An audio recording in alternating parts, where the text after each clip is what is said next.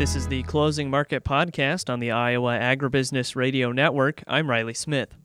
We're on the phone with Bill Moore of Price Futures Group as we wrap up another day in the ag marketplace. Uh, Bill, what have we seen going on in the grain and livestock markets today? Well, we had we've had an interesting uh, four days in the markets.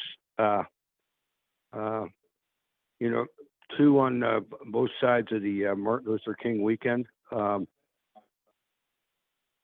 starting with uh, the the government report on uh, Thursday, 11 o'clock. Uh, several reports that came out. Um, the the WASDE report um, was a, a, bullish surprise. They reduced the harvested acres, and that brought the production of corn and beans down uh, from the November estimate, which is unexpected. Uh, in addition, the December 1st stocks were on the low end, below expectations, below last month. The market rode that that report uh, uh, Thursday and Friday and uh, part of Tuesday, uh, actually yesterday as well. Uh, but then they they put some rain coming in Argentina and South Brazil, and the market they in, increased the rain overnight, and the market got a hold of that and. it sold off ever since early this morning if you look at a chart of uh, 10 minute chart of, of soys, um, you're looking at uh, market at 530 that was around 1548 and here uh, just uh, about uh, 30 40 minutes ago was down at 1511 so a 37 point cent drop. And that's that's what happens when you get a weather market you know the uh, you get a dry forecast and then another uh, you have differing weather models. And when they put rain in there the and it all comes crashing down. We've seen that. So that's what happened today. Uh, corn is still higher in the week. Uh, the other markets are steady to lower in the week, and that's the the biggest uh, uh market move today. Plus, the outsides are uh, are not helping things. Uh, the U.S. dollar was lower, was about 70 to 80 lower, but now it's unchanged, and the crude oil was was higher, but was almost two dollars. Actually, was over two dollars higher, and now the market's a little lower. And the stock market for the second day is down on recession fears, even though we had some information from the government on the economy that was showed inflation slowing.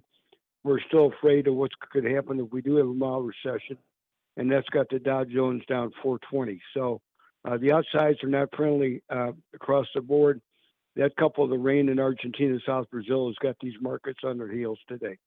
Uh, livestock wise, uh, cattle market is uh, consolidating right off the contract highs. Uh, it's been the upside leader for the last couple of months, and uh, it's um, uh, really holding pretty well. It's only about two dollars off the off the highs that were made about three or four weeks ago. the demand has slacked off since the, the you know the holiday is over with, and uh, it is already dialed in the, re- the supplies we're going to see from the fourth quarter to the first quarter. Uh, so the market's kind of consolidating right now, right off the highs. Uh, hog market uh, has no friends. It's just a bottomless pit, and it's down again today. A dollar. The the, the uh, pork cutout is, is dropped hard. Uh, the kale market's only about a dollar off the contract lows we made back in late September.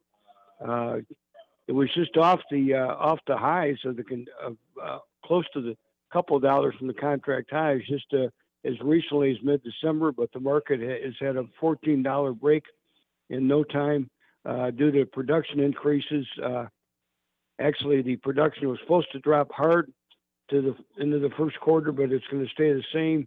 Uh, that's weight on the market. China is is putting pork on the market. Their, their hog market's a little too high. They're liquidating over there. Uh, so more supplies from them. Uh, demand has been a little lackluster with recession fears, and it's got the hog market hugging the lows right now. The exact opposite of the cattle. All right, Bill, lots of great information today. For those of our listeners who would like to get in touch and learn more and even check out your newsletter, how can they do that? Uh, 630 947 5176 wmore@pricegroup.com. Uh, check out my newsletter, Agmaster, or www.pricegroup.com, the company website. uh, check out the bios and Jack Scoville, myself. We've both been here at Price a long time. We'd love to help you out. That again was Bill Moore of Price Futures Group. We'll go ahead and take a look at those closing market prices.